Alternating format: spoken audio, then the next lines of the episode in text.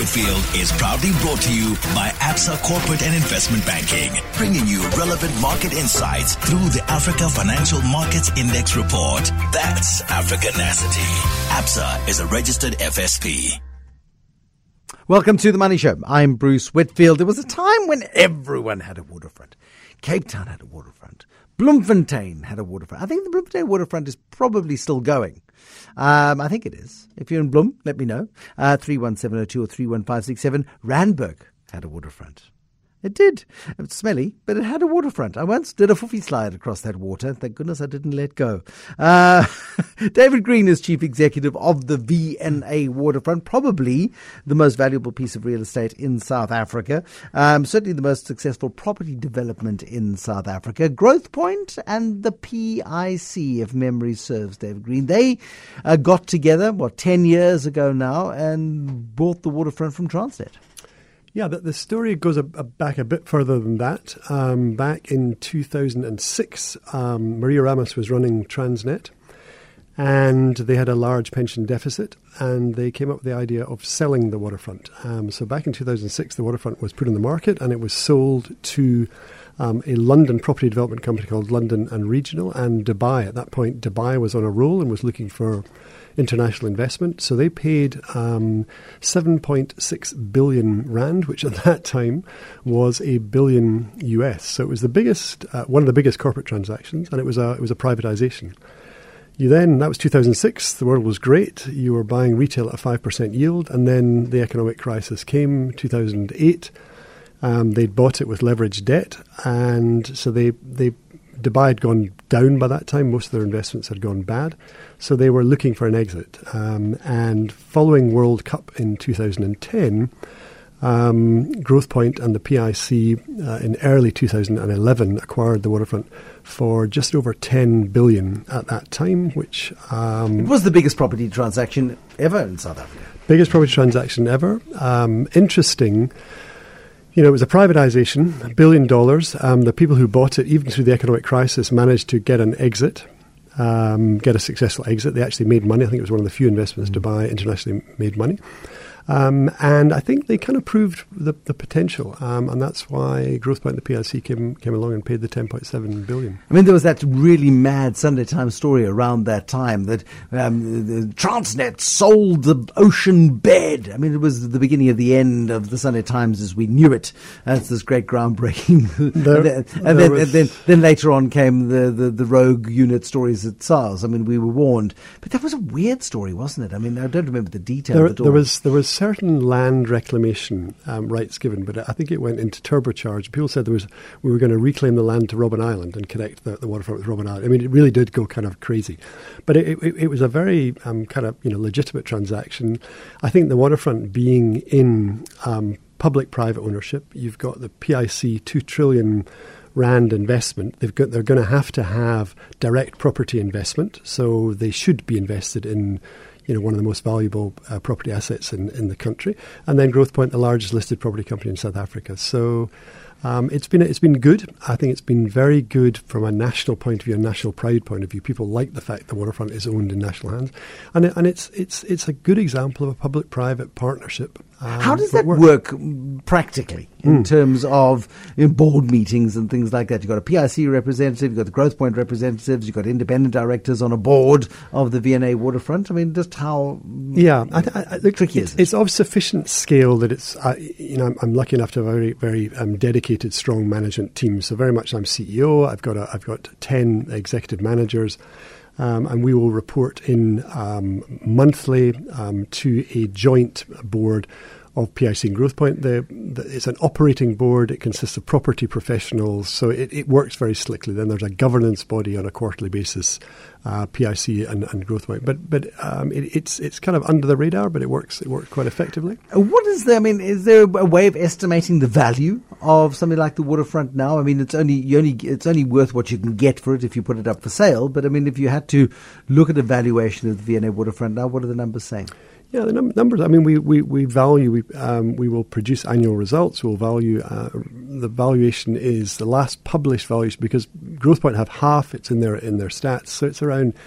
It's probably getting their valuation about eighteen and a half. We're probably getting close to twenty billion now. Um, so it's been a, it's been a nice nice uh, growth success story. Uh, and it's a mixture. I mean, it's it's also one of the very few successful mixed use developments in terms of once you get into um, the V&A waterfront. There, there's huge shopping, there's movies, there's retail, there is hotels, and there are multiple hotels within that sector. There are lifestyle elements to it, the restaurant sector, but um, museums and galleries and car showrooms, mm. and I mean it's it, it is a significantly diverse offices within there as well. I think Allan Gray still got offices at the at the V&A yeah. waterfront. Nedbank's Western Cape head office is there. Yeah. It's a very significant hub of activity. Yeah, it, it is. In fact, it, it's. I think the difference is it's not a group of individual properties. It is a neighbourhood of, of Cape Town. I mean, it is 300 acres, 180 rugby field, stretches from the conference centre almost to the, the stadium. Um, and, and within that, you have um, 23,000 people are, are um, working within the waterfront now from you know 30 years ago when it was it was derelict. Um, and as you've said, it's got an incredible diverse. Um, funnily enough, the biggest um, property occupier is now is, now commercial office. Um, so since Growthpoint and PIC acquired, they've ploughed in probably four and a half billion. Um, and we've become the premier kind of office node. We, we, we have three out of the top um, four chartered accountancy firms. Got Allan Gray, we've got British BP, we've got British American Tobacco. So that's grown. Retail is, strong. We've got 15 hotels. Um, 15? 15 hotels, yep, yep. Um, private residential. Um, we we started and, and created the, the, marina, which is probably the, some of the premier uh, residential accommodation. I think our model now is more to build um, custom build to let. So we've got 250 units where we're trying to um, we're trying to build them with a view to letting to make it accessible for young professionals because I think it works better for us to have younger professionals living and working. We've got people living a funky lifestyle. I mean, they then the, the nightlife is secure. They they're getting out. They they they're actually living in the waterfront. They're not going into their residences and locking the doors. That's it. And if you look around the world at waterfront successful waterfront mm. developments, um, something that can kill and sterilize if you over privatize it. I think one of the great things about the waterfront is that you know we have 24 million people. It is private land. Most people you know, the myth is that the waterfront is the shopping centre. Most people don't realise that it's private land, but it's run as if it is public, um, and it works that way. We want it to be that. We want it as diverse as possible. That's a success. It's actually one of the few stories around the world, you know, with this increasing diversity between rich and poor often rich want to build walls and keep people out, whereas the success of the waterfront is actually in, the, in that diversity and the, and the range in there. I mean, whose brainwave was the V&A waterfront? You talk about 30 years ago, the harbour was derelict, and I remember coming on holiday not 30 years ago, but quite you know, not long after that, and it was the early days. I think Ferryman's was mm. the waterfront, mm, mm. um, and it's still going. Um, um, and, and Ferryman's was the V&A waterfront. I mean, the, the, I think Bertie's, the, Bertie's Landing. Bertie's Landing. The number of people I speak to get quite dewy-eyed about about first dates at Bertie's Landing or Ferryman's or, or parties. But the original founders and, and people with real vision, uh, David Jack, Brian Cantor, and Ari Bercraft, and it was a lovely combination. So it was an Investec property, was it? Uh, I mean, Brian Cantor. Brian Cantor was brought, was an academic and was brought in. Um, he, he was the um, Professor Brian Cantor was brought oh, in. Oh, sorry, yes, yeah, yes, yeah, yes, not, yes, the, not the Investec one. No. Um, so it, it, was Transnet land, and I, I, think between the city and Transnet, they had the idea um, to create a waterfront to connect Cape Townians with the with the water. It was derelict, uh, and it took amazing vision. When you see the, the photographs of this oil tank farm, smelly fishing activities, um, and a couple of restaurants. Um, so they were the original founders and, and had this vision. And, and, what they crucially did, um, when you look at other waterfronts around the world, they actually they said, look, um, the movement, the activity is is theatre, so we don't want to kill that. We want the gritty, earthy stuff. Like it must be a, it must be a living harbour. I mean, there must be stuff exactly, going on. Yes. Exactly. Whereas at that time, if you go like to Darling Harbour in, in Sydney, they were kind of concretising. Everything's got to be glass and steel.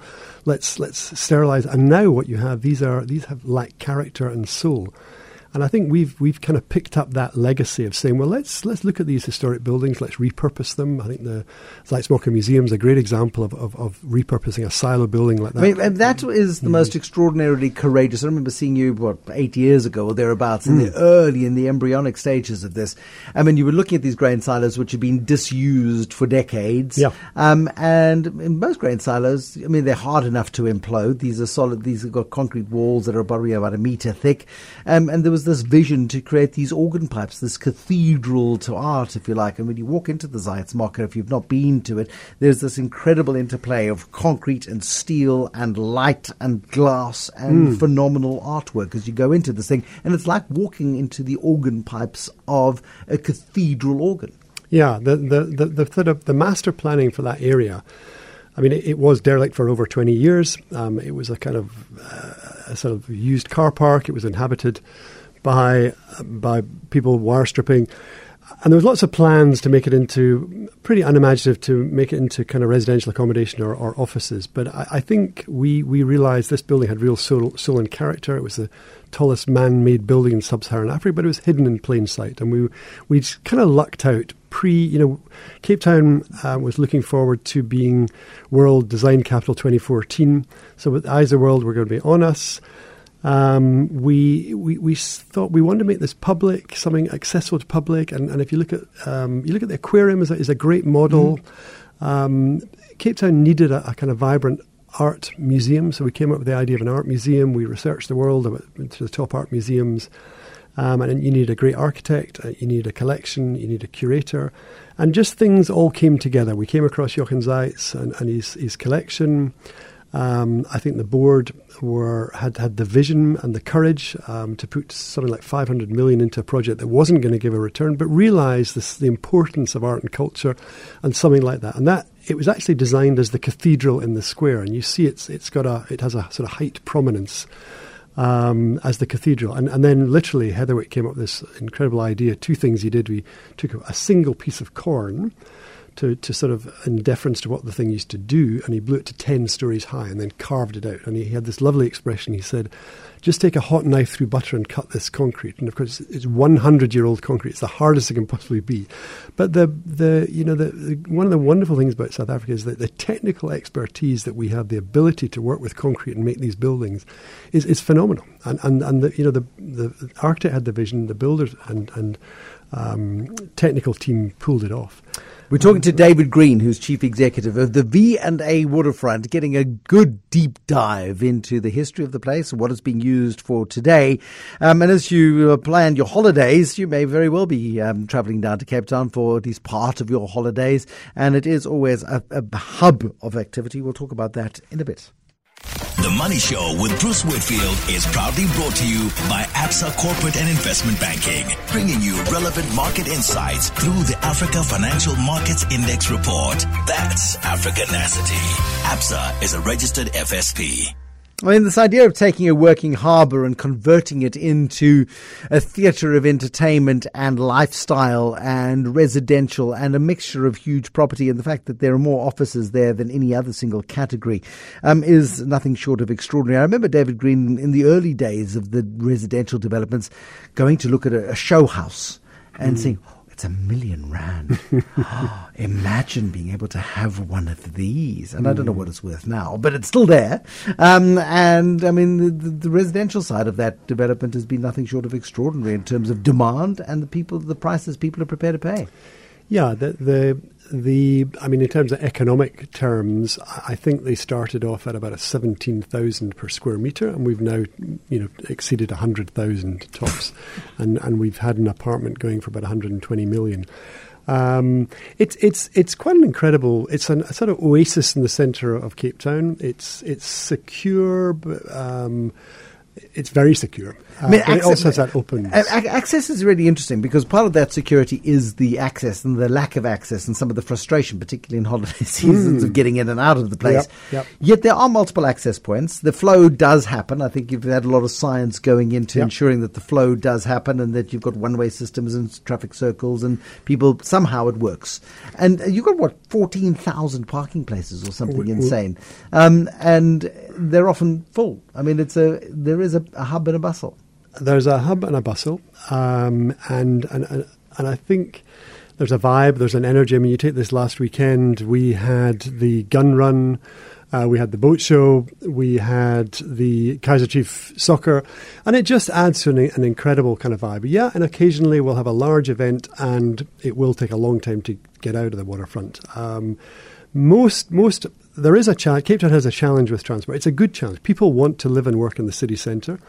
Um, and, and and we, we need to work on how to solve that. Now, that is not going to be building more roads. It's going to be modal shift. There's got to be a monorail at some point. I mean, a monorail that connects the Cape Town airport and bypasses the N2 highway, I think it is, that I think comes into critical, Cape Town. And the critical thing is public transport. And, Yeah. and I mean, we, you know, in, in the 10 years I've been here, it's quite a miraculous shift to the MyCiTi. But actually, the big thing is rail. I mean, the incredible thing is that the population densities are connected by rail. Most of these, most or many developing cities um, would, would kill to have the lines in place.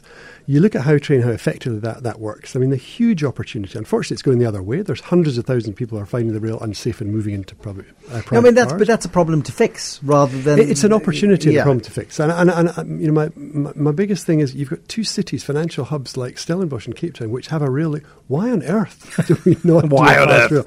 I think Absolutely, it's- and one of the most pretty rail routes in the world is Yeah. um, it hugs the Fa- False Bay coastline. And I mean, the train windows. The last time I travelled on one of those things were so filthy you couldn't see through them, and and you didn't want to look out the window just in case somebody took your bag. But, but we're going into tourist season. Yeah. Um, you must have seen a huge drop off after day zero, and after the the fear that Cape Town would run out of water. Cape Town's water supply is fairly secure for the next uh, twelve to eighteen months.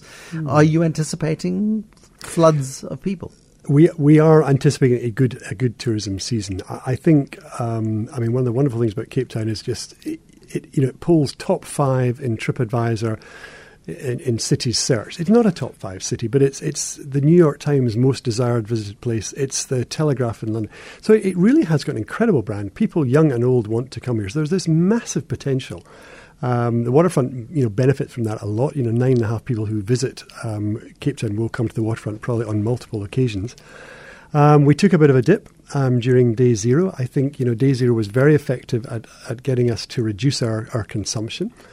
But um, you know the message uh, it was a very attractive kind of apocalypse, um, uh, Mad Max Two, uh, Charlize Theron message that went out to saying you know don't come, we're going to run out of water. Very effective, but but it, we took a note. At at worst, probably our tourism was down fifteen to twenty percent and that was on a, a, a kind of seven percent growth growth trajectory. So we're we're we're bullish about this season, but I think longer term, I think the potential the potential is huge. We we have to this city about 1.4 million visitors only. We've got a brand that everybody knows. Unfortunately, we keep shooting ourselves in the foot. You know, um, Day Zero is one.